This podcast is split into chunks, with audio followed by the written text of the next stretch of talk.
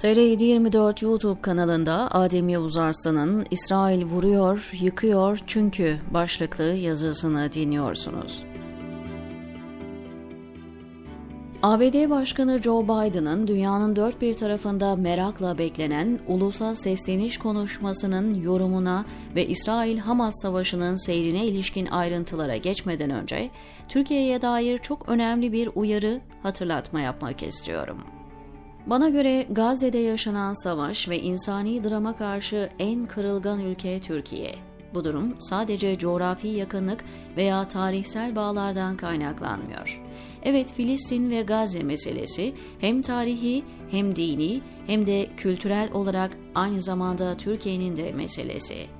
Ayrıca din, milliyet, kültür bağı gerekmez. Hem İsraillilere yönelik saldırılara hem İsrail'in Filistinlilere saldırısına tepki koymak için insan olmak yeter. Fakat Türkiye'nin kırılganlığı ve karşı karşıya kaldığı büyük risk çok özel bir durumla ilgili. Türkiye son 10 yılda adım adım çökertildi. Hem de kendi yöneticileri tarafından. Özellikle de 15 Temmuz kumpasıyla bambaşka bir döneme girildi.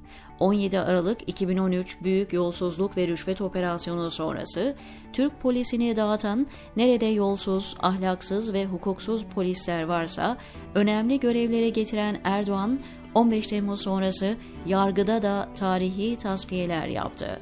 TSK'nın hali hiç parlak değil. Ordunun beyni sayılan kurmay subayların %90'ı, generallerin yarısı ve subay az subay kadrosunun %30'u keyfi olarak heba edildi. Savaş uçaklarına pilot bile bulunamıyor. Uzun uzun örneklerle anlatabilirim. Ama Türkiye'nin yaşadığı çöküşü görmemek için adeta kör olmak lazım. İktidarın arınıyoruz dediği süreçte mafya iktidara geldi, hükümet mafyaya dönüştü. Hem tecrübeli kadrolar tasfiye edildi hem de yerlerine gelenler de asli işini yapmak yerine mafyayla işbirliğine girip yağmaya girişti.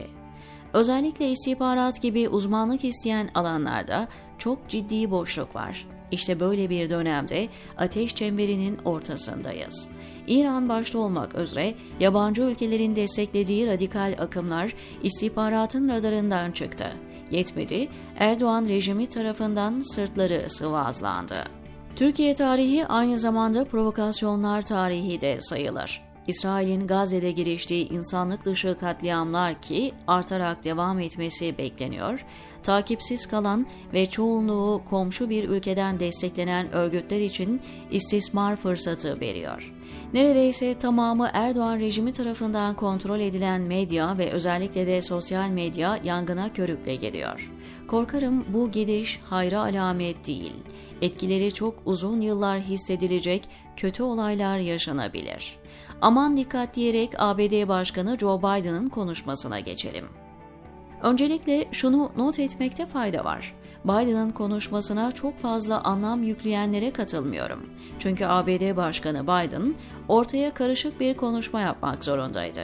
Önümüzde seçim var ve Biden'ın hem Yahudi lobisine ihtiyacı var hem de azımsanmayacak kadar ciddi bir oy potansiyeli olan Müslümanları da küstürmemek zorunda.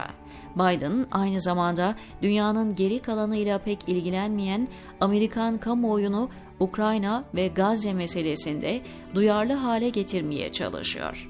Şahsen 15 dakikalık konuşmasını tam da Biden vari bir konuşma olarak görüyorum. Nitekim Biden konuşmasını bitirir bitirmez Cumhuriyetçilerin yoğun tepkisini aldı. Birçok Cumhuriyetçi siyasetçi Ukrayna ile Gazze meselesinin aynı kapsama alınmasına tepki gösterdi. Onlara göre Biden'ın yaptığı fırsatçılıktan başka bir şey değil. Biden konuşmasında iki devletli çözüm gibi bilinen önerilerini tekrar etti ve teröristlerin ve diktatörlerin bir bedel ödemesi gerekir dedi. Ancak Biden'ın önünde çok ciddi bir açmaz da var. Şöyle ki, Hamas'ın 7 Ekim saldırısından sonra Amerika çok güçlü ve kesintisiz bir şekilde İsrail'in ardında durdu. İsrail'in sivillere yönelik orantısız bombalamaları bile bu durumu değiştirmedi.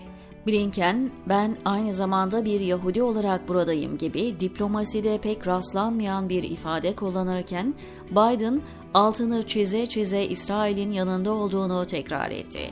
Netanyahu da hem ABD'den aldığı bu sınırsız destek hem de dünya kamuoyunun yanında olması nedeniyle her geçen gün daha büyük katliamlara girişti.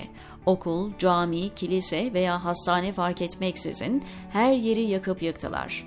Eli kulağında olan kara harekatı başlayınca çok daha kötü görüntüler gelecek. İşte Biden'ın önündeki en büyük tehlike de burada daha da belirgin hale gelecek. İsrail ustaca kendini geri çekip ABD desteğini nazara veriyor. Bir yandan da girişeceği kara harekatı öncesi hastane, cami, kilise, okul vurarak kamuoyunu işleyeceği büyük suçlara hazırlıyor.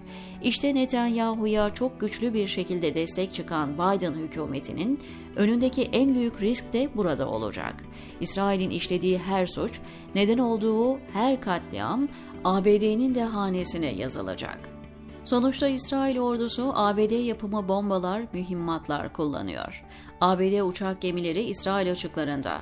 Dahası Biden ve Beyaz Saray yetkilileri İsrail'e destekte çok bonkör davrandılar. Biden yönetimi ne kadar farkında bilmiyorum ama Netanyahu'ya verdikleri açık çek önlerine çok büyük bir fatura getirebilir, diyor Adem Yavuz Arslan, TR724'deki köşesinde.